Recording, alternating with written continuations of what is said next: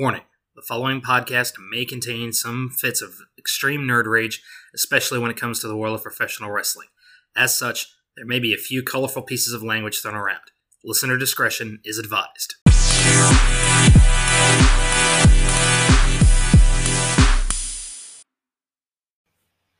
Welcome, ladies and gentlemen, once again to the Wrestling Ramblings and Rages podcast. I'm, of course, your host, James Shimo, and I am here with my good buddy, Mr. Ryan Payne. Ryan, how you doing today, man? Well, the same as always. I'm doing very good. Um, honestly, this is kind of the chillest Monday I've had like since July. So, I mean, not to say that my Mondays have been crazy, but you know, like you know, when you depend on how your weekend goes and you start your Mondays, then all of a sudden it feels like uh, your brain's all foggy and time slows down. I Yeah. have that feeling today, so I think Well, that's, that's a good sign. Yeah, I hear you. Well, uh, normally we do have a three man booth here today. Unfortunately, our compatriot Brenton McPherson was unable to join us for this episode. Um, but, you know, life happens, and I'm sure he'll be on on another day. So, uh, Brenton, whatever's going on with you, hope it works out, and we'll see you back here soon. All right. But today we are here to talk about something that is that's been in the news recently, ever since uh, last Thursday. Um, you know, obviously it's it's become tradition almost after these these quarterly earnings calls for WWE to just take a hatchet to their roster and it it just gets worse and worse and worse every single time. But we'll get to that in a second. I do want to bring up a couple of things though right off the top before we get started. First and foremost, uh, anybody who was paying attention to the news revolving around pro wrestling this last week knows that Jon Moxley has checked himself into an inpatient alcohol rehabilitation uh, program. Uh, we here at the Wrestling Ramblings and Rages podcast wish Mox nothing but the best in getting healthy, getting clean, and doing what he feels is right, not just for his future, but I'm sure for Renee's future as well as their daughter's future Yeah, as well. So, um, you know, I, I'm sure a lot of people out there are probably giving him shit for this. And, you know, have, for, and for those of you that have not um, observed our show before, either in audio or video form, uh, the four letter words all fly here. So uh, if you're a little too sensitive to that, or if you got little kids in the general area, maybe cut this episode off until you're in a little bit more private of a setting. Anyway, Yeah. but we're yeah, not gonna have nice things to say to you guys if you if you're if you're one of the people that's throwing shit at Moxley for pretty much doing the healthy thing. Honestly, Yeah, exactly, and that's that's a thing. Like I know a lot of like I'm sure a lot of the you know old school fellas like you know a certain man whose initials are JC, along with a bunch of the other old you know manly man type of wrestlers. You know, I'm sure probably Dutch Yeah. Mantell's probably going to throw his two cents in on this as well. I wouldn't be surprised if Pritchard or Bischoff or throw those two cents. And, and I go back and forth with Meltzer because mostly whenever it comes with criticizing WWE, Meltzer's always very lenient with them. But sometimes there there's some takes he has where I'm just dumbfounded at what Yeah. comes out of his mouth. And so far, I mean, whenever I hear snippets from Observer Report, whenever uh, you know Bryan Alvarez has him on the show, I haven't heard anything he's stupidly said yet. Yet, That's what I'm saying yet. That's a big emphasis on that word because yeah, hell, after we're done, by the time this episode comes out, Dave Meltzer probably would have said something completely ridiculous just so he can play devil's advocate, even though Mhm. logic tells you that you you it's yeah, you can play devil's advocate, but don't back up as fact. And like I said, I'm sure there's a whole bunch of them will say, "Oh, rehabs for quitters." You know, you know, don't don't worry about the alcohol, don't worry about the pills, just keep doing it. You know, and you got to deal with the pain somehow. No, I'm gonna say this in a lot of ways, especially being a new father, especially with you know uh, the the pain and the the just the damage that he's put his body through already in his career to entertain us. Getting Yeah. clean and getting on a healthier path of dealing with that pain and dealing with the the bumps and bruises on the road. I admire Jon Moxley 100% for this. So, Mox, I, I doubt you're going to see this, but if you do, if somebody, you know, tweets this at you or whatever, best of luck to you, man. We're all here pulling for you. We'll be ready when you come back. And I know you'll be kicking ass just like before, dropping people on that stack of dimes they got as a neck and just raising hell. So, more power to you, man. Yeah, same here. Uh, I mean, I was heartbroken at first, you know, to hear that Moxley won't be wrestling anymore. But then, of course, once the news drops that he he voluntarily puts himself into inpatient rehab for the alcohol, and I'm going, and then I look and I do more research on it, and I see, yeah, plenty of sense, especially since Moxley has been in AEW and toured in New Japan. I mean, because when he showed up in AEW while he was going back and forth, Then he had that MRSA infection on his elbow, Mhm. took him out for a while. And from the research I did on Mer- on at least staph infections or at least MRSA infections, that shit can get worse to where if Moxley had ignored it, like in the old school days, like most wrestlers would have, he could have lost his arm and never wrestled again. I mean, probably could have, but not at the pace he wanted to. Right. Absolutely. And it's just it, it boggles the mind. And you figure Moxley, especially, like his bump card is pretty well punched at this point. I mean, you look at CZW, you look at GCW, you look at what he did with WWE, you look at what he's done with AEW, and now all of that is starting to add up. Like I remember watching uh the very first episode of Rhodes to the Top. I know a lot of people probably don't care for that show. I've seen a couple of episodes. Yeah. Yeah, but he in the very first episode, Brandi comes up and asks how he's doing. He goes, uh, "I'm hungover as fuck." You know, and he's just like, "I'm gonna go puke and pass out somewhere," and I'm like, "That's that's not a good headspace to be in." So you know, and I know a lot of people have been reading his book. I have been meaning to pick up uh, I Moxley's haven't picked it up autobiography, so I will be I will be picking that up, and maybe we'll do a review of that on the show at some point. You know, just to look back at it. I know I know I want to do one on the Young Bucks autobiography, I, and I'd like to keep those going. You know, it's just a, a little thing for this show. You know, spe- nice little segment, but uh, we'll see how that pans out. But bottom line is, best of luck and well wishes to Jon Moxley. Um, Yeah. One hundred He's not just about Moxley, but also hundred percent respect to AEW and how they've been handling this situation. They're treating it very professionally. I mean, Tony Khan, he's not being completely detailed. I mean, even Khan said in interview. I mean, he he asked Jon, I mean, you want me to be detailed about this? You want me to keep it vague? You want me to keep it private? And Mox has been also been transparent as well. I was like, no, you should tell some of them about what I've been going through. I mean, Tony, I mean, of course, from the articles I've read, Tony hasn't gone, he's not completely open, but he is still respectful enough to re- to respect Moxley's wishes, but also to have people out there, some of the general audiences, understand, at least for certain wrestlers, the, the toll. I mean, the, what the business, the, the business, the, the toll the business takes on them. absolutely. And I do give them 100% credit. And I give them a lot of respect for that because let's be honest, other companies we've seen in the past, regardless, not just WWE, but even other companies have, like TNA Impact, have fumbled when it comes to this. Big, big example, Jeff Hardy. How I was gonna say Victory Road. Yeah, I mean, even Kurt Angle had said uh, in interviews, like he abused pain medication when he was part of Impact, and they openly allowed him to just so he Yeah. can keep wrestling. let's not forget Scott Hall's alcohol issues in WCW. Yeah, and even Ring, and I, I and I don't have many examples from Ring of Honor, but I know that Ring of Honor themselves have had issues with wrestlers either through alcohol or drug addiction. Well, I mean, where- look at uh, Mike Bennett. He had some alcohol problems a while back, if I'm not mistaken. Harrison. yeah, he WWE, yeah, it was in their contract. hmm So, in any case, uh, like I said, best wishes to Mox and best wishes as well to two other gentlemen as well. Uh, obviously, Mox isn't the first one who's had to bow out of the AEW World Title Eliminator Tournament. Unfortunately, Lance Archer had to do the same thing, although he did so while actually uh, putting somebody else over in the tournament. Uh, obviously, Yeah. landed on his head, uh, trying to perform a moonsault. Obviously, was completely out of it before he got up. So, uh, you know, best wishes, speedy recovery to the Murder Hawk Monster. We hope to see you back in an AEW ring very, very soon. Uh, and also another gentleman who we got an opportunity to meet when we were on the Chris Jericho cruise, which you'll get an opportunity to hear about uh, here in just a, about a week or so. Uh, Danhausen apparently broke his foot just around Halloween. So uh, yeah, and I, um, trust me, I've broken my foot before. It sucks. Uh, thankfully, the recovery time's maybe two and a half, three months at most. So we'll we'll see Danhausen back in the ring very, very shortly. Uh, so speedy recovery to him. All the best wishes. Uh, we don't want to see Danhausen be Sadhausen for too much longer. Anyway, Yeah. uh, Ryan, your thoughts on these two uh, individuals?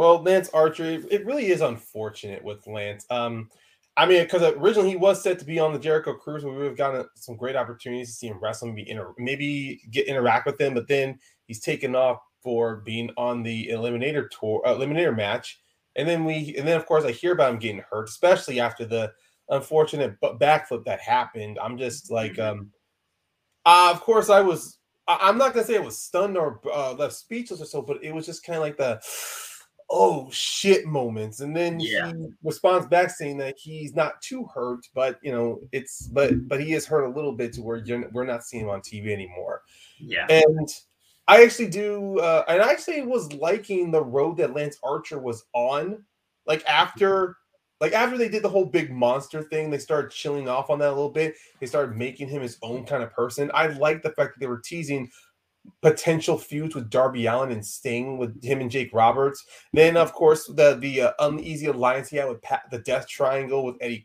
uh, you know, with a heel Eddie Kingston at the time, and then even his re- reigniting the rivalry with him and Moxley for the IWGP US belt, him winning it in his hometown for a, a Texas Death Match. Of course, he loses it to Tanahashi overseas.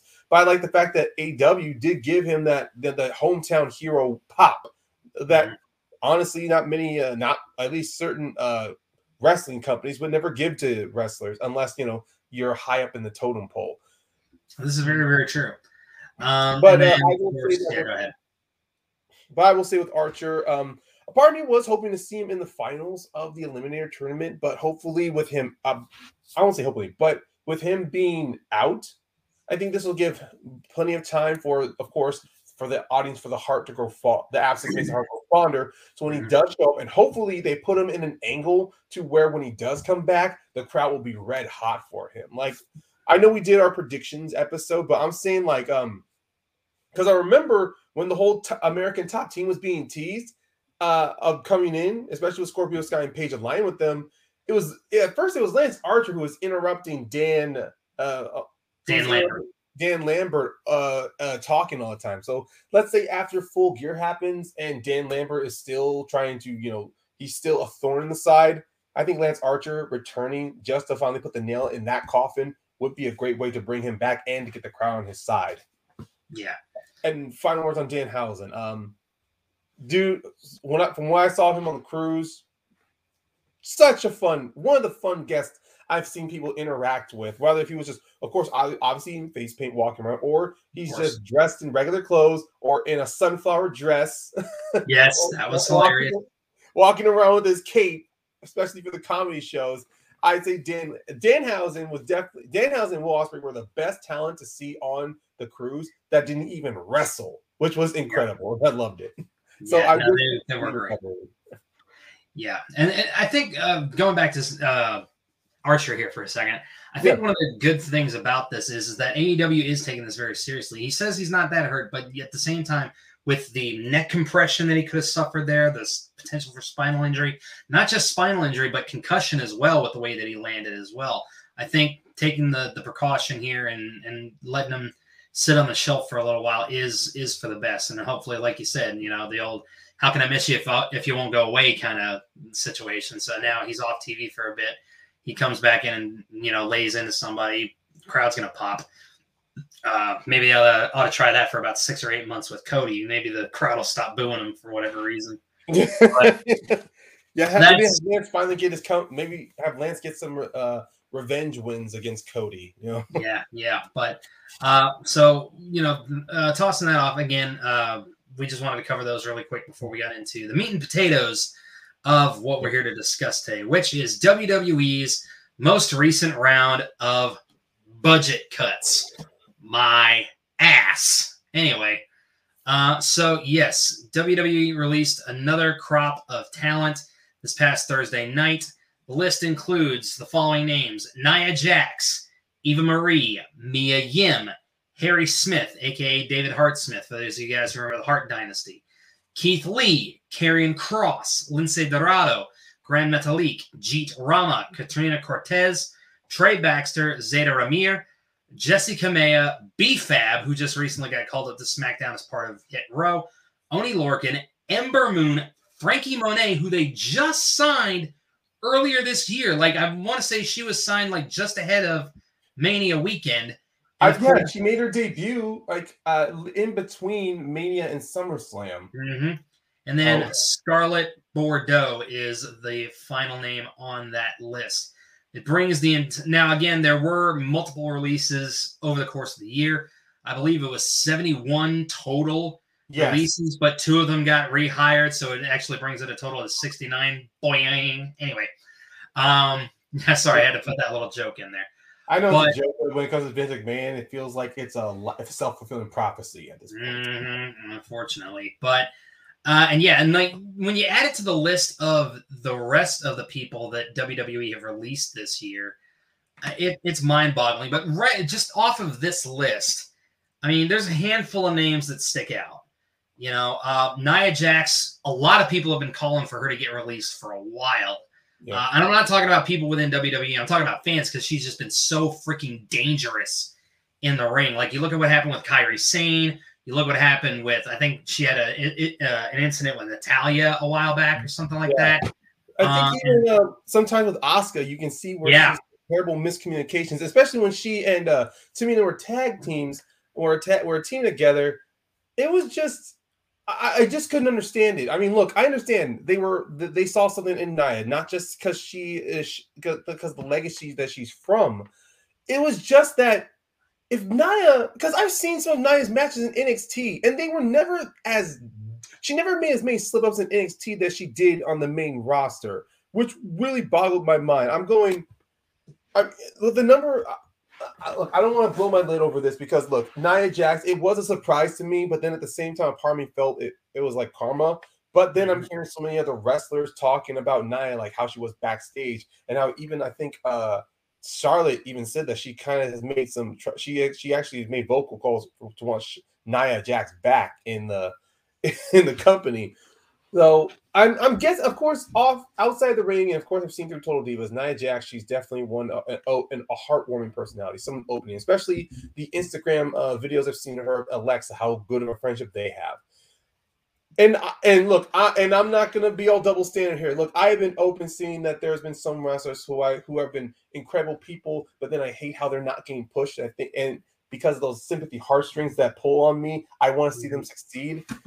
With Nia, to me, it's like she could have succeeded at a level if there was somebody to guide her or work with her. And I'm not saying the company didn't try to work with her. It just seemed to me like, well, Triple H did his best. Triple H trained you. Triple H and Dusty, and they did the best to train you. Now we're gonna throw you up on the main roster. But if you keep if but if the producers and the talent agents, and I'm saying this in quotations because they're not they don't they can't really do anything. If they have not been able to try to work more with Nia after such scary bumps on wrestlers like Charlotte, Kairi, Asuka, Becky, Sasha, Bayley, uh, Alexa, Mickie James when she was employed by them, even some of the new ones they have with Liv Morgan, and when they had her team with Tamina, especially with and especially we saw with the Iconics. Uh, well, the inspiration. Say, wasn't there a, wasn't there an incident with uh, Dana Brooke and her at one point? I think. Yes, her Dana Brooke. The fact, even with Shayna Baszler, I don't know if she's ever tried to hurt Shayna, but there's been moments to where I've seen cons- when she and Shayna there was like miscommunication in teams matches. You know, uh, right. I don't want to say that Nia is more dangerous though. It's just that she's kind of like a liability the company didn't want to fix, which is a big negative because if you were so big on Nia being in the company, you should reinvest in her. Mm-hmm. Uh, I don't know. It's just it's I'm conflicted here because I've seen moments of brilliance with Nia. I liked her face turn when they made her when they when she got the belt. Champion. Yeah, when they made her champion, I just didn't like how they kept handling her over and over and over again. It was just it's kind of like what they do. It's like what they were doing with like, like with their, it's just their execution of their wrestlers that pisses yeah. me off. And I think I think if one thing was very much clear from not just this recent crop of releases, but I think over the course of the entire year, Vince and you know Nick Khan and all the other decision makers back there have been mm-hmm. gutting the WWE of all of Triple H's NXT crop. Yeah. Yeah, all of his pet projects because once again, Vince McMahon has to hold ultimate control uh, and we'll get into that here in just a minute. But I don't want to harp too long on any one individual because we got a lot to get through. Uh, so there, there's one little side thing I want to say on the other release of B-Fab. Yeah, yeah. with her, like yeah, she gets called up. They give her a, a renewed signed contract, mm-hmm. and then she's released. That one feels like a big slap in the face. Yeah, if, if, if you needed any further proof that WWE contracts aren't worth the paper they're printed on, there's your there's your smoking gun right there because they literally took her contract, tore it up, wiped their ass with it, and then flushed it down the toilet, which is mind boggling to me. But in any case, like I said, Eva Marie was worth all the money bringing her back for what? Not even a year? Yeah. And they gave and they put her in uh they put in storylines that unfortunately just weren't work they just weren't work they, they were never going to get off the ground no yeah All right, I'm going to save a couple of these for the end. Uh, Harry Smith had one dark match, and then again, yeah. never got made it to TV. I'm trying to remember um, Trey Baxter if I've seen him on TV, or was he a dark? We'll, we'll, we'll get to him. Uh, okay. Uh, Dorado and Metalik. I mean, they're thrown to 205 live most of the time. Yeah, I'm saying they they've. I, I, get a feeling they've been on thin ice for a while. I mean, we just saw uh, their compatriot, uh, the former Kalisto Samurai del Sol, uh, recently on AEW. Uh, so who knows? Maybe they can uh, make their way down to AAA. Who knows? Maybe they can team against uh, FTR for those AAA tag team titles. It's something at some point. Yeah, um, yeah. Uh, Jeet Rama, I didn't know too much about him.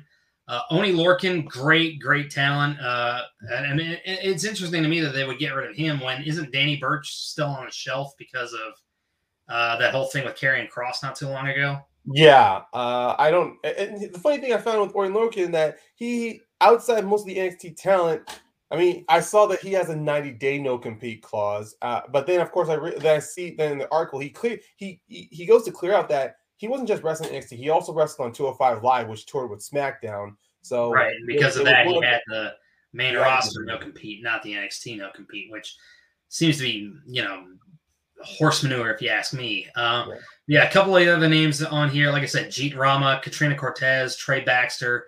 Zayda Ramier, Jessi Kamea. Jessi was was talented from the little that I saw of her, but you know, and then like we mentioned before, B-Fab and you know Scarlett. We'll we'll get into the whole thing with Scarlett in a minute because she kind of goes as a package deal with another one of the the individuals on this list. But um, the next ones that I'm going to mention here are just screaming wasted opportunity when it comes to how they were handled and how they were treated.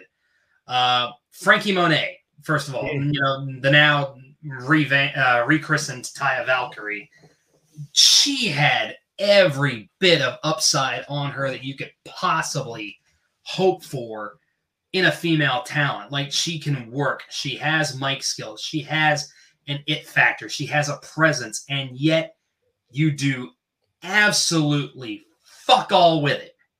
Not, not only that, she she was in a relationship with the current Raw superstar John Morrison, Johnny Nitro, Johnny Impact, Johnny Mundo, Johnny Drip I mean, Drip.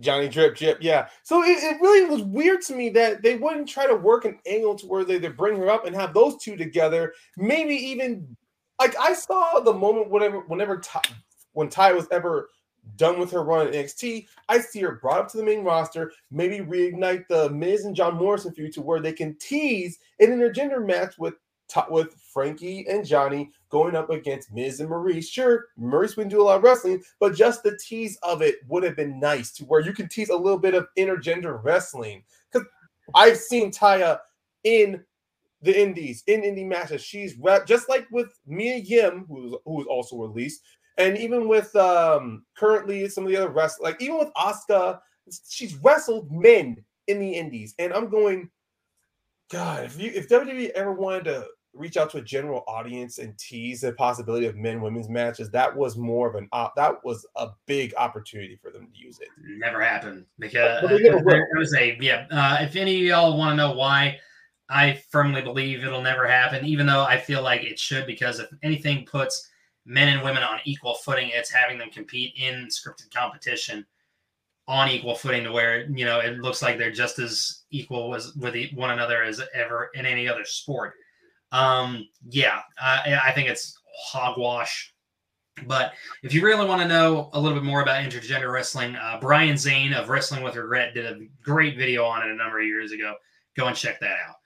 Anyway, uh, so again, let's move on to some of the other ones here. Ember Moon, again, just drop the freaking ball with Ember Moon. I mean, don't get me wrong. I loved her in a team with Shotzi when they became NXT Women's Tag Team Champions. I thought that was great. Yeah. Uh, loved her run prior to her time on the main roster. But as soon as she got on that main roster, here's the ball. That's what they did with it. Just completely dropped it. And it made no sense because, again, talented, charismatic, great look, great presence, can go in that ring and you do jack fuckity squat with her. And it makes no sense. It was especially more disheartening to me because seeing uh, Ember uh, uh, during the NXT run, Ember was the second African American woman to hold a championship there. And then I see her called up there. I'm like, oh, great. We're going to get more diverse, ta- diverse talent on there so they don't have to constantly keep relying on Sasha, Bayley, Charlotte, and Becky uh, uh, to put on stellar matches, even though whatever, whenever they did, most of it was on Charlotte. But even then, like, especially when Ember showed up, they were having a diverse pool of women that they could have created so many so many great matches, so many great different team ups, so many different uh, uh, like factions or so. Like if you wanted, if there was ever a time that you needed a women's tag match, it was during that time when the pool, when the women's pool in NXT and Raw and SmackDown was so big. But mm-hmm. like Vince McMahon, he just ignores, ignores, ignores. It's like a gnat in his ear. He'll keep buzzing, buzzing, buzzing, buzzing it away until finally the gnat finds a way in the ear and he can't get it out. So what is he gonna do? Yeah. But yeah, with Ember Moon, um, she's been trampled twice when she was on Raw, thrown into a feud. Thrown, she was thrown into the mix of the Nia and Alexa Bliss feud, and then she's thrown on a SmackDown where they don't do much with her except maybe have her be one of the people, the second babyface to chase the belt. And even then, when they gave her an opportunity, nope, they trampled over it. So when she finally showed up on NXT again, I'm like, great she can not only can she go back to being the badass Ember Moon that I fell in love with, and as much as I didn't like this biker chick gimmick that they threw onto her, at least with Ember, we're seeing her throw give out more words. She's being she's like like she's really coming across not like herself, but more like so much of an edge to her character that I thought she could have been the one to dethrone. Um, let me see. No, I, I would have loved to see her and Io Shirai have two instant classic match, have a back-to-back instant classics. I have nothing against Raquel Gonzalez though, but I felt that Ember, in my mind, should have been champion before Raquel did. But you know what? Seeing where NXT has gone nowadays, I'm kind of glad Ember didn't get that championship. Yeah. I mean, especially now that Vince McMahon's calling the shots at NXT. And if you ever needed any further proof that Vince McMahon is calling the shots in NXT now, the fact is that now our NXT Women's Champion is Mandy Rose. Anyway, I'm conflicted with Mandy as champion because one, I don't mind Mandy. She can she can go when she's given the right opponent, but it just seems so blatant as to why she got that opportunity. It's not just that, but they're also giving her the freaking Paige gimmick to when Paige came back on the main roster. Like Paige comes back, she's a heel. She has herself two uh hench women on her side gets a faction name. That's exactly what it felt like with Mandy being saddled with Priscilla Kelly and JCJ. I'm sorry, Gigi Dolin and JP Jane. Yeah. Now, apart here's the thing, and, and, you bring that up, and it's like you got to remember Vince McMahon's all the way up to the Z and Alzheimer's. He forgot that was even a thing, so he assumed we did too. Yeah, freaking old ass piece of shit. Anyway, these last three from this crop really infuriate me because again, it's just missed opportunity after missed opportunity after botched creative decision after botched creative decision after botched fucking creative decision. Mia Yim, Keith Lee, and Karrion Kross. Well, let's add four with. I'm gonna look here. four with Scarlett. yeah, four with Scarlett. I'm gonna look directly into the camera here because I hope somebody takes a clip out of this and sends it to Vince. I don't freaking care. How do you fuck these people up? How do you screw this up? You have guaranteed talent. Keith Lee, big guy. Yes, he's everything you want in a big hoss, but he can move like he's a freaking cruiserweight. He's got presence. The crowd loves him. Mia Yim, again, a crowd favorite, a great presence, a great look, great in ring skills. Karrion Kross, dripping mystique. Somebody who you, if you hadn't, if you hadn't had to retire because you put him into so many matches that put his fucking health at risk, could have been someone who could have dethroned the Undertaker. Really been the one to take the streak and step up and be that new phenom, be that new badass. Mm. And you pissed all over them. Shame on you, Vince McMahon, and fuck you. Now, I can unleash a whole tirade on my feelings of Keith Lee, and I will only try to snip it down. But Mia, but I will start off with first with Mia Yim. Seeing how when they brought Mia Yim in, she I introduced her twice in the Mae Young Classic, and you see her have great matches there. Then they bring her into NXT and they give her this great, like, uh, oh my god, uh, the HI's the head baddie in charge. Yeah, yeah. I mean, of course, they couldn't say she's the head bitch in charge, but you know, Man, even then, just the way that she's approaching herself, she came off as if she, you could inter, you could reintroduce street fight and hardcore matches in NXT with Mia Yim. The- and also the scary ass bumps she took in NXT. Let's not forget that Yeah. women that uh when she was part of War, when she was originally put on the War Games team, that qual that match to determine who goes in first in that War Games match. That nasty bump she took off that ladder, cutting herself so she couldn't compete in that, even though storyline wise they ran around. But even then, she's written out, she comes back in, and even Charlotte at the time, Charlotte, when she was NXT champion, I was not a fan of, but she actually she actually put not just storyline wise, but backstage, it's been revealed that she was actually high on Mia Yim. That she did that because she wanted to work with Mia Yim. And now I hated the fact that they, rid- uh, uh, regardless how they executed that finish to the match was, I actually enjoyed the fact that Mia Yim could have been teased as an oper- as the one to take that belt off of Charlotte. I mean, I would have loved to see Mia Yim and Charlotte at that WWF at, at that NXT in your house pay per view instead of the three way Yeah. with Rhea and Io Shirai. I love the fact that Io had the belt, got the belt. But man, how good would have been if it would have been if it was Mia Yim that took that?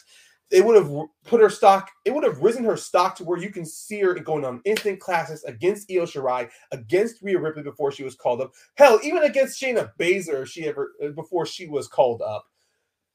Oh my god! And now, and of course, Karrion Kross and Scarlett. Now, I'm talking about these two as a package because that's how they were brought, put together in NXT. and it worked. It worked like gangbusters. You barely had Karrion Kross talk. He can just give off his. He gave off everything with a look. All he had to do was just walk. He walked like this to the ring, steel eyes, laser focus. Was going to run you over. He didn't care who the fuck you were. He was going to run you over and then get out of the fucking ring. You had You know what? You know what Karrion Kross was?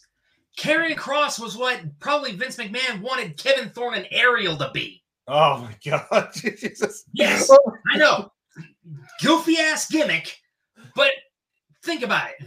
Karrion Kross and Scarlett are what that gimmick could have been. It if Vince wasn't too over on that supernatural shit. Yeah, get rid of the supernatural. Yeah, keep keep the gear, like keep the look. Like don't get me wrong, just take out the vampire thing. Like the the look itself, I thought was cool. Like that Mhm. swagger, like a throwback to the you know Hunter Hearst Helmsley days, and Yeah. things like that. But at the same time, make him intimidating. Make make him silent. Don't let him speak. Don't do the whole goofy, you know, you know, rubbing all over each other kind of stuff. Let Ariel do that I'll sort of honest, thing. but- Ariel wasn't that. She didn't. She she didn't rub off on me. Pun, no pun intended. because her, no I mean, disrespect to Shelly Martinez. I, do see the similarities there with ta- with Scarlett using the with the tarot cards and with uh you know Ariel using the tarot cards. The only problem was is that their gimmick just wasn't going to work, especially the fact they were thrown onto ECW. ECW. If this was FCW, I could see that going off. So or where OVW for crying out loud. OVW. If it was if it was FCW or OVW, I could have seen that work to where they could retool it a little bit. So when they put it on, they could have worked maybe during the ruthless aggression era, honestly, instead of the P, PG era.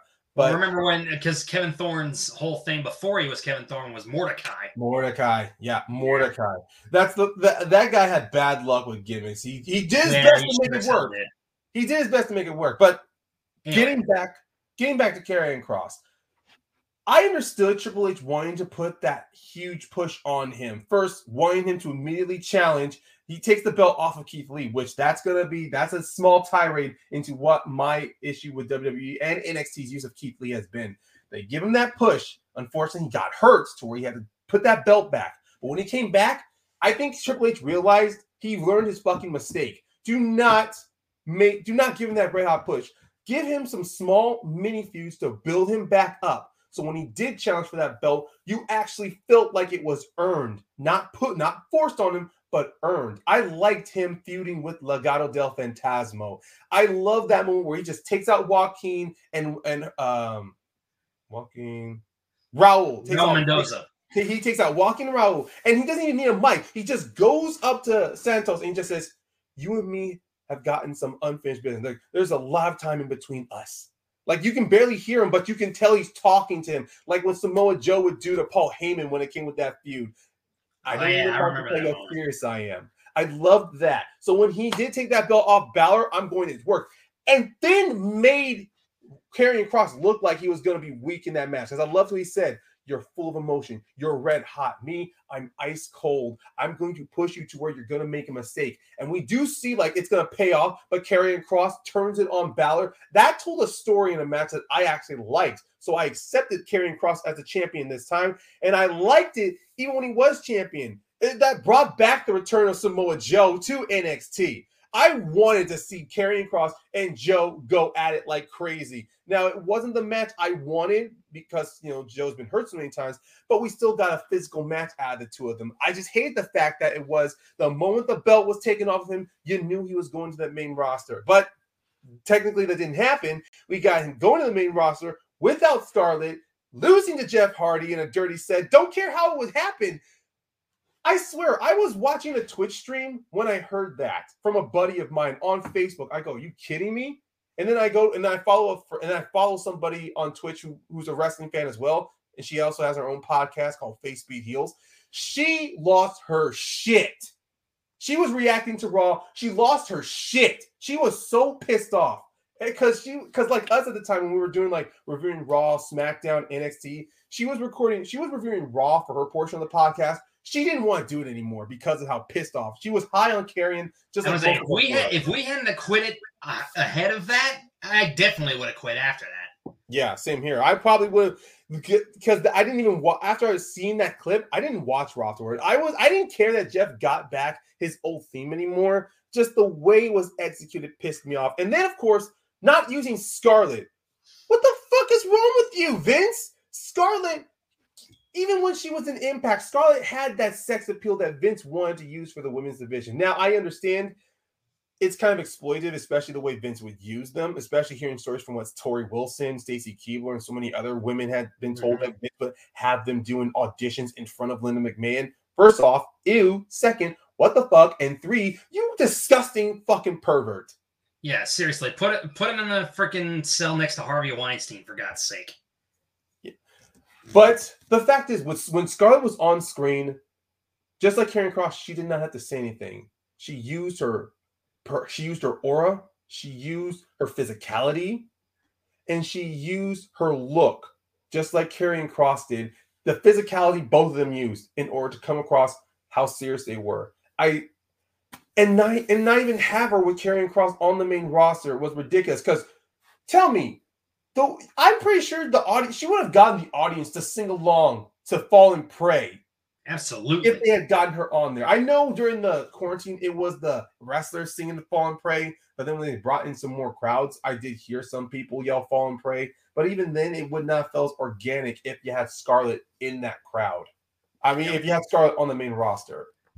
Yeah, I mean, like I yeah. said, wasted opportunity after wasted opportunity after wasted opportunity because that's all Vince McMahon knows how to do. And if it's not something he created, he doesn't want shit to do with it. Okay. And again, like I mentioned before, if this, if there, if there was ever any doubt that Vince McMahon wanted to kill Triple H's version of NXT and rebrand it with his own thing, this is the final nail in that coffin. Okay. Like all of this, because literally, I don't know that there's anybody left that Triple H brought in aside from people like Tommaso Ciampa, Johnny Gargano. Dexter, Dexter Lumis. Yeah. Uh, Austin um, was kind of brought in, but he's but he's now on the main roster now, so that doesn't count. I'm talking I'm talking just in NXT itself. Yeah. I mean, maybe freaking uh isn't Leon Ruff still no Leon yeah, Ruff, no, Leon Ruff was released. Yeah, Leon Ruff was released. LA Knight, he's on there, but LA, LA Knight's there, but I yeah, mean he's, Cameron yeah, he's Grimes. Cameron Grimes, yeah. Oh my oh, okay. Before we move on to some more stuff, I'm just gonna take five. I'm gonna take three minutes, if I can, to get off my chest on the complete mishandled and just utter destruction that they've done to Keith Lee. Sure. Uh, just let me get this out of the way real quick. Our buddy Travis. What's up, Travis? Chiming in while he's saying, also, can we say releasing female wrestlers when your division has show specific titles and a tag division is just a dumb decision? You're not wrong. You're not when, wrong. when they, they are hemorrhaging female talent in those divisions and they can use all of them they can get, it's a pretty fucking stupid decision. The tag belts are literally just toys at this point, honestly. Pretty much. Anyway, I've heard too because I listened to uh Cassie and uh and uh Je- Jessica. Jessica and Cassie's podcast uh uh either audio or watch them on YouTube and seeing and listening to them how how uh happy they were to win the tag belts at WrestleMania even though they were told they were they weren't originally going to win them made me feel made me look back at that moment and be even more happy for them. Look, I was glad they won it because I originally thought it was gonna be Natalya and Beth Phoenix. So when the Iconics won, I'm like, oh, that's awesome. And then seeing, then of course, hearing the stories that they had of them suffering body issues while being on the main roster, especially because they they they even said they didn't prepare them from the difference of audiences the, the, the reaction of the audiences from the main roster is at NXT because they understood the NXT audience, they understood them, they understood what they were there for. But when they got put to the main roster, it was literally like being thrown into a fucking uh, heavy populated metropolitan city. They were like tourists. They didn't know where the fuck they were going. They get whatever direction they were given would be taken away from them. And at the same time, they talked about they had to re- they had to reduce their Twitter. They had to limit their Twitter, restrict their Twitter to where it's people they follow because they were constantly getting negative comments and negative DMs from fans, really shooting at their body, shooting at their wrestling ability, and it pissed me off. And this is where and uh now this is where I'm going to say about my thing with Keith Lee. Everything that James said, big hoss wrestler, a guy that Vince could book as a monster but could move, but has the agility and the speed of either a cru- of a cruiserweight or a young lion from New Japan. And with NXT, I was okay with what they were doing with him at first, putting him in these little good mixture of squash matches and competitive fights. When they kept having him and Dominik Dijakovic in these constant series of matches, I'm thinking there needs to be a blow off here, but there was never always a blow off. It would always be they have one match, then Keith's not being used a lot. They have another match, then Dominik's not being used a lot. Back and forth.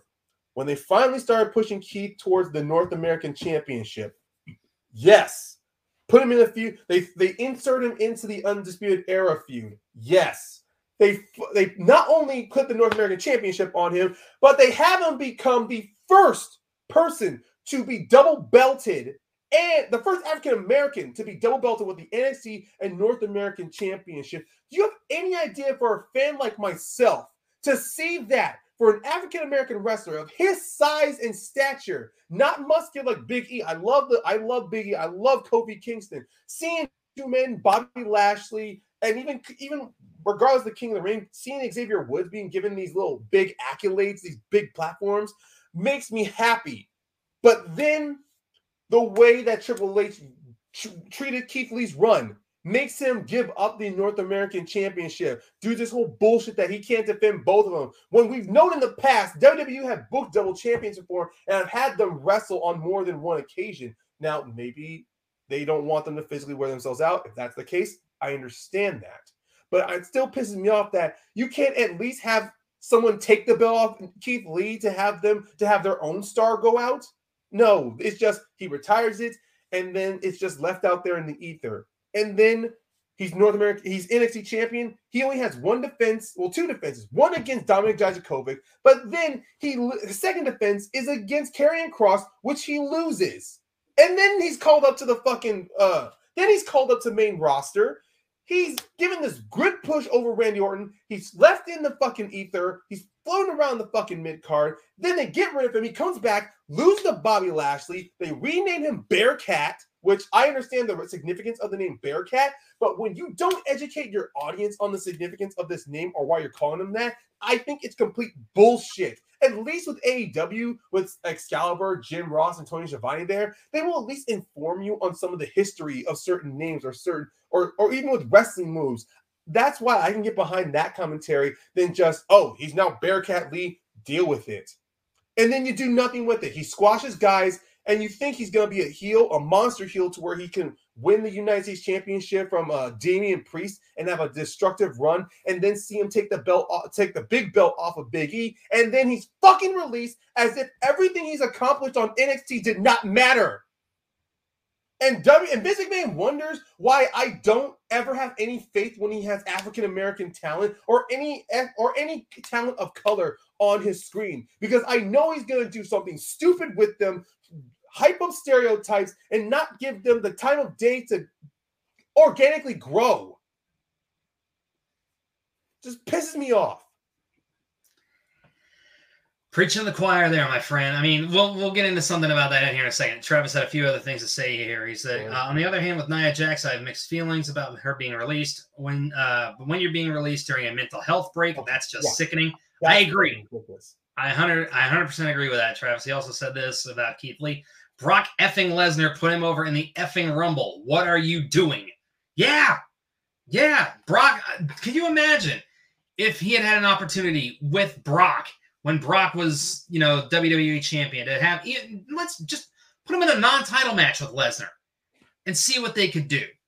Like you had a license to print money with this guy. And you're right, there is hardly ever any kind of tact or any kind of sensibility with Vince McMahon when it comes to booking non-Caucasian talent.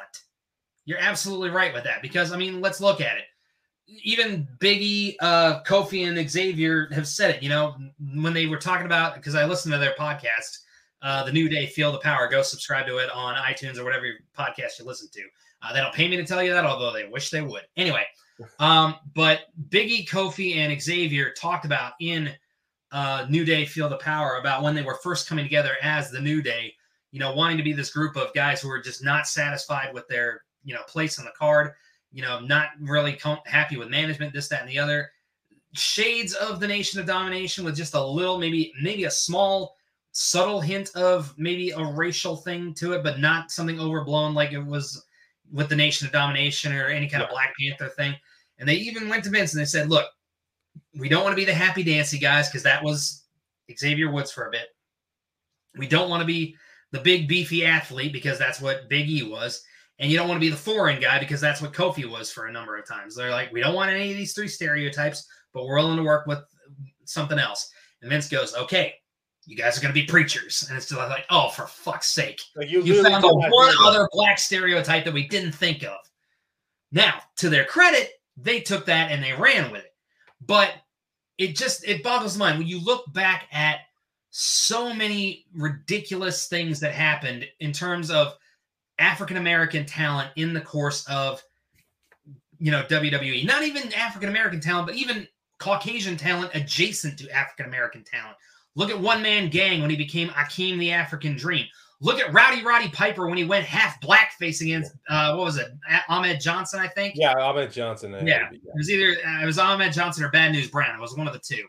Um, then you look at Vince McMahon. Vince McMahon himself using the N word in a segment that featured Booker T and Sharmell and John Cena for crying out loud. You look at Kofi Kingston, who had a Jamaican gimmick. Now, granted, Kofi was doing the Jamaican gimmick well before he became part of WWE. It was part of what he did for the try to try to get noticed because nobody else was doing a Jamaican thing. It was part of his yeah. shtick. I get that. But then you look when you take Tony Atlas, a former bodybuilder, you know, all this great stuff, and you make him Saba Simba and dress him in tribal gear. Yeah. Or how about Mark? how about Mark Henry, a an Olympic athlete uh, who who has who has who has performed at the Olympics? I think on more than two occasions. They give him so many fucking gimmicks. I mean, look, I like the sexual chocolate gimmick they gave him, but still, yeah, I mean that was fun, but still very, very indicative of the time. Yeah, it was very indicative, but at the same time, it was also a bit of like it was kind of like a, a one step forward, two steps back situation with him and that sexual chocolate gimmick. Yeah, and then they even built on that by saying he was a sex act, then pairing him up with Mae Young in this that one gimmick to where he gets her pregnant, she gives birth to a fucking hand. That honestly, if you did not think in hindsight that did not hurt Mark Henry, you are out of your fucking mind. And then yeah. of course they finally, when they do get him on track, they they they have they rely so heavily on him being the world's strongest man, even though he does some good feats of strength. But at the same time, it's not giving him a wrestling uh wrestling screen to a wrestling time on TV. Sure, he gets TV time, but nothing in the ring. But they finally do something good with him with the world's strongest man, the House of Pain gimmick, him winning the championship. He's deserved a better run than just three fucking months with the belt. And then when they have him do that great swerve on John Cena, come on. Somebody was able to get the crowd in tears and chanting, Thank you, Henry, and then do that swerve and get a huge fucking pop on Cena. How can you not fucking capitalize on that? How can you not capitalize on that? Three words Vincent Kennedy McMahon. He's anyway, uh, Travis is chiming in with a few other things. If Paul Heyman said, I wish we worked with Samoa Joe about five oh. years ago, we would have had 30 bloodbaths that would have changed the face of PGTV. What do you think they could have done with Keith Lee? You're absolutely right. Mm. Uh, OMG, the money left on the table is unbelievable. You're damn right. And then he got in with the whole thing. How about D-Von Dudley, who was an effing reverend? Yes, he was. And that was just to get introduced Batista on TV. Jesus. Mm-hmm. So anyway, let's let's take a look now. We've got this list of releases that have, and then now join another list of releases over the last number of months. You have Bobby Fish, Mercedes Martinez, Leon Ruff, Tyler Rust, Bronson Reed, mm-hmm. Jake Atlas, Stefan Smith, Desmond Troy, Bray Wyatt, Chase Parker, Matt Martel, Killian Dain, Marina Shafir, Arturo Ruas, Curt Stallion, the Bollywood Boys, Lars Sullivan, Steve Cutler, Andrade, the Iconics, Samoa Joe, who was rehired, Kalisto, Chelsea Green, Mickie James, Tucker, Bo Dallas, Mojo Rawley, Wesley Blake, Jessamyn Duke, Kavita Devi, Vanessa Borne, Skyler Story, Zelina Vega, Ezra Judge, Alexander Wolfe, Velveteen Dream, Braun Strowman, Lana, Buddy Murphy, Aleister Black, Ruby Riott, August Grey, Ariya Daivari, Tony Nese, Tyler Breeze, Fandango, Santana Garrett, and Tino Sabbatelli. Oh, let's not forget you mentioned this. about Joe's also rehired. Zelina Vega also rehired. Also rehired. Which I'm hoping her she lets her contract sit out, so mm-hmm. then she can come back. Although it'll be a 90 day clause, but if she lets that contract well, I mean, she was she was released, but then she was hired back because she just won that whole Queen's Crown thing. Remember? It wasn't just that, but she openly did say that she resigned just so she can be with her, you know, with her husband, Aleister Black, who was still on the SmackDown roster. Then right, he gets now he's no longer there. Now she's left with a contract to run to wait until it runs out. Yeah, more than likely she'll run it down, and maybe who knows? We'll see her maybe join up with uh, the Lucha Bros over in uh, over in uh, AEW, or maybe she'll become the first female member of the House of Black. Who knows? Uh, let me see here. Uh, hang on. Travis says, any bets on how soon after his no complete cause Keith Lee will show up in AEW? I'm telling you, it's going to happen. It's it's got to happen because I mean, I don't get me wrong. Like Keith Lee will be successful wherever he goes, regardless of where he chooses to go. Uh, and we know Ring of Honor is kind of shutting down first quarter of 2022, uh, just kind of reassess. So that won't be an uh, an option. But if he goes to Impact, if he goes to uh, NWA, if he goes to New Japan, if he goes to AEW, he will 100% be a success there. And I can easily see both he and Mia Yim and uh, Scarlett and Karrion Kross ending up there. Heck, I could see Karrion Kross and Scarlett fitting in very well to the House of Black. Yeah, I will also see a few other wrestlers that uh, Buddy Murphy, who's not Buddy Matthews, even though he's waiting, he is already like he already has a gig lined up already. He's going to be wrestling. Even Orny Lok, Oney Lorcan has said next year he's going to be involved in a tournament to wrestle mm-hmm. as well. So he's got something lined up while waiting for his 90 days to go out. And some wrestlers on here that were released, uh, of course, I mentioned already the Iconics were now the inspiration. They made their yep. debuts on Impact and they are now the tag champions there. Um, Ever-Rise, who was released, who are now 2.0 in AW. Talk about a team that could have been used very well as a comedy gimmick and are doing so well on AEW, especially when you see them on vlogs, the BTE vlogs. They are getting over personality wise. And even when you see them wrestle on Dark or Dark Elevation, at that, that, that they used them very well, honestly, when they brought them in. They have them be this nice heel fodder to really lay out the road to tease that huge Darby Allin versus CM Punk match. Mm-hmm. So when 2.0 got themselves invet, inserted along with Daniel Garcia, you can't tell me that you booed the hell out of these guys because they could have taken away the match of CM Punk's return and Darby and Darby Allin wrestling each other. Oh, and, yeah. Uh, let's see. Uh, she lets her contract expire. There's not a non-compete clause. That's basically what Adam Cole did, and hopefully Kevin Owens did or will do. Yeah, yeah, oh, you're not wrong. If there's not a non-compete clause, then yeah, I can definitely see her go back. It's just you never know with WWE. Like they always add some fine print. And that's why I was skeptical when Adam Cole's contract was running now. I mean, some people told me, oh, he has a no compete. He doesn't have that little 30 to 90 day. But I'm like, yeah, but you know they can still try to do him dirty. mm-hmm. But they didn't. yeah. Anyway, so I'll, I will say this: out of the out of the list of what we just named, uh, we uh, we've got Ale- Aleister Black, who is now uh, Malachi Black in AEW. We've got Ruby Riott, who is now Ruby Soho in AEW. Mm-hmm. Tony Nese, who just made an appearance on AEW. Andrade, who went to AEW. The Iconics, who've gone to Impact. Uh, Mickie James, who's gone to the NWA with her husband, which I think she's also Impact Women's Champion as well. That she is. That she is. Uh, Killian Dain, again, huge missed opportunity, I think, with Killian Dain. Bray Wyatt, I mean, I could. Oh, that, that's a whole. That's a whole another episode for a whole another fucking. Tony Nese was also, I think, uh, if, if Ark, I remember Ark, he's now officially with AEW as well. Like, yeah, he's him on TV, and now there's like he's all elite, so he's got a contract. yeah, absolutely. Bobby Fish, who's now also in AEW. And okay, I want to do. I do want to bring up two here because we talk about the ones that are kind of undue quite a bit when it comes to the the releases that have come up over the course of the year. But I do want to talk about two who some feel is deserved and some feel are not deserved. Mm-hmm. Uh, and those two are Lars Sullivan Ugh. and the Velveteen Dream.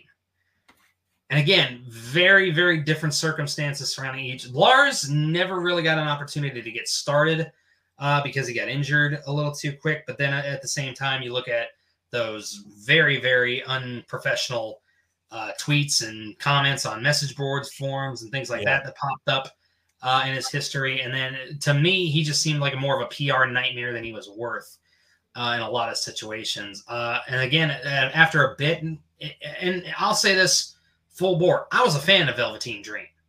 I really Same was. Here. I, but, I Velveteen Velveteen Dream won me over, honestly. Yeah, absolutely. But then you know some information comes out, some you know, accusations are made. Uh, WWE kind of doesn't do anything about it for a bit, which only makes things even worse from a PR standpoint until finally he's let go. Um, as far as Velveteen Dream is concerned, I will say this. Like I said, I was a fan of his work. I was a fan of his, you know, his demeanor, his this this prince esque kind of character that just oozed this charisma. But at the same time, there was so much about Prince that you know, a lot of people I think misinterpret in certain ways, and yeah. maybe even not so much because again, we we hear all kinds of other kind of stuff about Prince and this and that. So I don't know specifically what goes on with that, but uh, I'll say this: it sucks when anybody loses their job, loses their livelihood, loses an opportunity to take care of themselves, their families uh, and you know handle their own affairs. It's never anything any human being likes to see. However, in the case of these two and some of their more public dealings or even some private dealings, it seems like in a way these releases kind of were an inevitability. It was just a matter of when. Yeah. Yeah. And uh, look, one thing I'll say about Velveteen Dream, yeah. Um, to be honest, when I kept when he when he when they brought him back on NXT, and they and it was revealed that they didn't even try to address or at least try to uh I won't say combat, but actually try to approach these allegations against him. It was just more of, yeah, we're just gonna put you in timeout for a while and wait until everything dies down, and then we're gonna bring you back. That approach that they did, like you said, it hurt him even more to where whenever you saw him on TV, there were fans that constantly kept saying, why is he still on screen? Where you got the fire dream chance, the fire velveteen dream chance. Well, I'm going, this is what happens when you don't approach something as serious as the allegations that were thrown against him. Yeah. It was uh, something similar with, um, oh my god. Well, I won't say similar, but like with Marty Scurll, when those yeah. allegations of his relationship back when, in England, in America, they were taking it very seriously, even though the age restrictions in England are different at least some of the companies were taking it seriously. The Ring, Ring, Ring, of Honor took it very seriously to where they could not have them be involved as being one of the major bookers there, being one heavily invested in creative. Ring of Honor took that seriously compared to what WWE did with Velveteen Dream. Now it's definitely two; it, they are two different storylines and two different right. aspects. But you do see something like Ring of Honor, which are having very difficult, like financial troubles at this moment. You saw exactly how they handled something like a Velveteen Dream scenario on their end and WWE, which is a billion dollar company, and they treat it as if it's more of a fucking a flare up. Like, oh yeah, just put some taco cream on it, let it go away on its own. I, I see what you did there. flare, F L A I R. You know, especially after the whole plane ride from hell situation. Not bad. Yeah. Anyway, um, here's the thing, and this is the last thing I'll say on this situation. Like you're right with the Marty Scurll incident and the Velveteen Dream situation. They they were very they were two very different responses, but at the same time, these were both huge huge things that exemplify, I think, a, a huge problem in American society in particular nowadays. The idea of guilty until proven innocent. Everybody jumps to conclusions. I think everybody needs to step back and remember there's one side of the story, mm-hmm. there's another side of the story, and then somewhere in the middle, there's the truth. More than likely, you're never going to get to that, you know, creamy center. It's going to be one side or the other. But if you judge a situation before you know all the facts, that's just as bad as anything else that you could do with this situation. To judge a situation when you don't have all the information is completely asinine and makes you look like an egotistical, self righteous fuck. Yeah. And again, like Ryan mentioned, two completely separate situations. Uh, Velveteen Dreams was a documented kind of situation, at least from the point of view of the person who was yeah, doing the accusation. Whereas in Marty Scurll's situation, there was an accusation made. He made a rebuttal and then nothing. Like literally, legally speaking, nothing happened. You know, so we'll we'll see what happens in regards to all of those. But in the end, it's just sad that so many very talented, talented people uh, are now, you know, left to kind of wonder where their futures are going to go. However, I will say, uh, in looking at the responses from some of these individuals, uh, especially this one that I'm going to read here, uh, Franky Monet, aka Taya Valkyrie, posted this on her Instagram uh, the other day, and I wanted to read this out. Uh, well, that didn't go as planned. First and foremost, I would like to thank WWE for allowing me to live my dream, even if it was cut short. To say I'm disappointed would be an understatement. I'm confused, hurt, sad, and honestly mad. I came there as one of the top luchadoras of the of our era, and honestly, leaving there a little broken. I loved every day when I got to go to work, being around the greatest minds in this business, getting to train in the best pro wrestling faci- uh, training facility in the world, and to see my friends every day. I was completely enveloped in the industry. Thank you to Triple H and Shawn Michaels and the entire Performance Center staff for welcoming me with open arms and allowing me to learn from you. I know who I am. I know what I've done, and I know I have more to give. This is just another swerve in my journey that I didn't expect, but to be honest, my life has always been filled with those. I'm a fighter, I'm stubborn, and I'm a very, very good pro wrestler. Thank you to everyone that supported me through this chapter, and thank you to everyone that will continue to support me into the next one. Time to let La Wera Loca loose. Let's make magic. And again, I think she's got the right attitude. It's like, well, hit a speed bump. This wasn't where I expected to end up, but I'm gonna roll with it.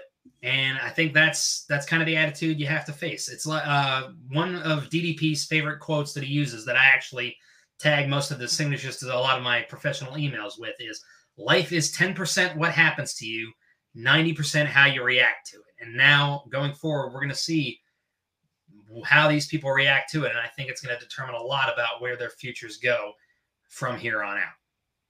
Yeah.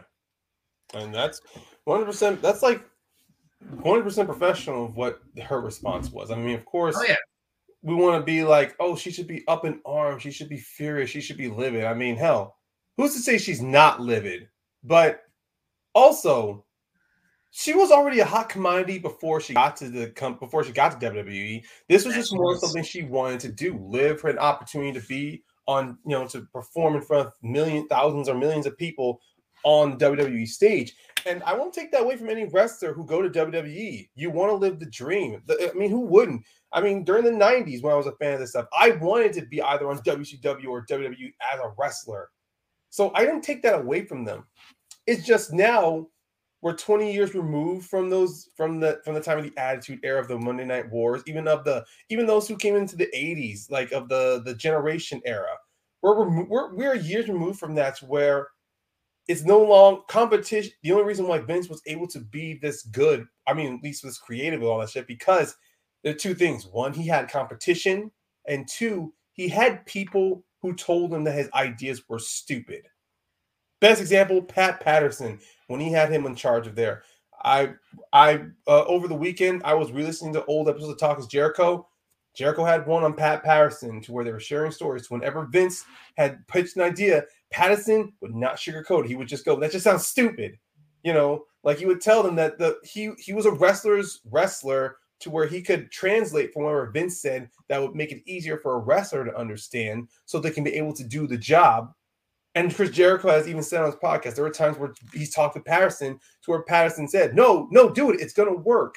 And I think best example was when um, um I forgot this angle when uh oh yeah with uh, the Nexus like when uh he was supposed yeah. to be the theater Jericho didn't like that but Pat said no do let him beat you and then during that time you're seeing the Nexus is being built as this terror this big force going over all the, the, the veteran talent and also it helped with Jericho like the best thing of not because Jericho's a heel, he's throwing these tantrum fits, tantrums that makes you want to hate him for a reason. And this was at a time when Jericho was doing the uh, three-piece suit Anton Chigurh style villain, a character that he was doing.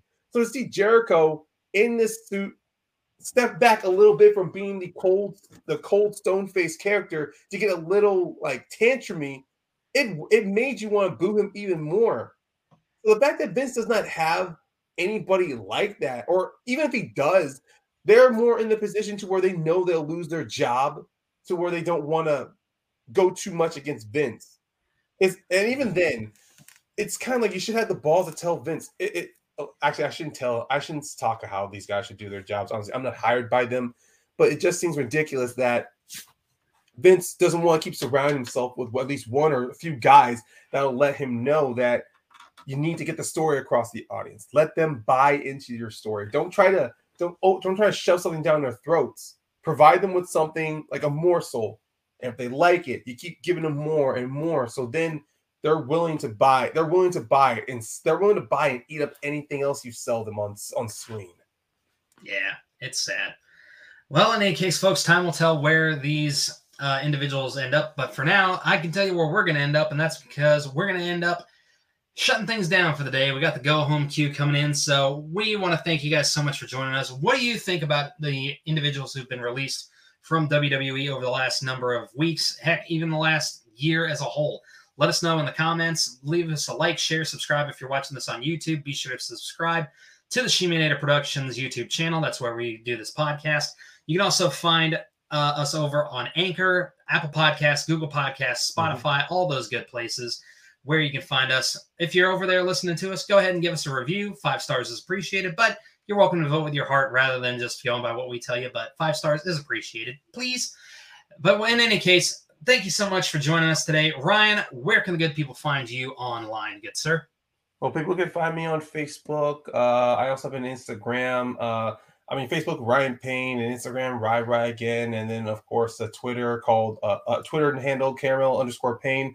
I may not be active on on them as much. I think it's posting stuff, but I can like I'm always there to share conversations. Like if you're a wrestling fan and you want to talk wrestling, yeah, just hit me up and I'm willing to talk wrestling with you. I mean, as long as you know you're a you you know as long as I do a check that your profile is legit, not like a troll profile where you says it where it says that you're on like it, that you've been on Twitter for five years, but then I go and it's just like it's private. I'm like, okay, why are you message reaching out to me if I can't see what your profile is about. You know, not like I'm trying to leer or anything like that, but come on, guys. We come across so many spam accounts. It's easy for a spam account to follow you, but you have a heart and they'll just constantly troll you. Yeah, absolutely. Yeah. of course, you guys can find me over at Shimo James on Twitter. That's at capital S H I M O, capital J A M E S, all one word. You can also find me, like I said, at the Shimoneta Productions YouTube channel. That's where you're watching this if you're seeing this in video format. Uh, you can find me and Ryan there. We'll be doing our watch alongs to Marvel's What If. We're going to be finishing that up. And then we are going to have some watch alongs coming of other shows as well. Any of the ones that release weekly, like on Disney Plus, like Hawkeye or uh, Obi Wan or anything like that that's coming up, Book of Boba Fett. Uh, we'll be waiting until all of the episodes are out first. That way we can watch them all in one continuous stream rather than having to risk doing it one after the other after the other. Uh, we will also be doing uh, Masters of the Universe Revelation when part two releases as well. Witcher season two, Animaniacs season two. We'll be getting into all of that stuff hopefully here before the end of the year. So be on the lookout for those. You can also find me over on the FCL YouTube channel. That's the First Class League, the developmental league for the movie Trivia Schmoedown. For any of you guys who are fans of that, you can find me over there. I compete there as the Sinister James Shimo, the leader of the Sinister Syndicate. It's a ton of fun. It mixes movie trivia, pro wrestling. You guys would get a kick out of it. And as a matter of fact, it is hosted by Brad Gilmore, who some of you may know from Reality of Wrestling, as well as the Hall of Fame podcast with the five time, five time, five time, five time WCW champion Booker T. So, in any case, folks, that's going to wrap it up for us here today. Thank you so much for joining us. We have rambled, we have raged, but it has all been for the love of one thing and one thing only, and that is the world of professional wrestling. I have been James Shimo. He has been Ryan Payne. We will see you next time. And until then, hey, ref, ring the bell, will you?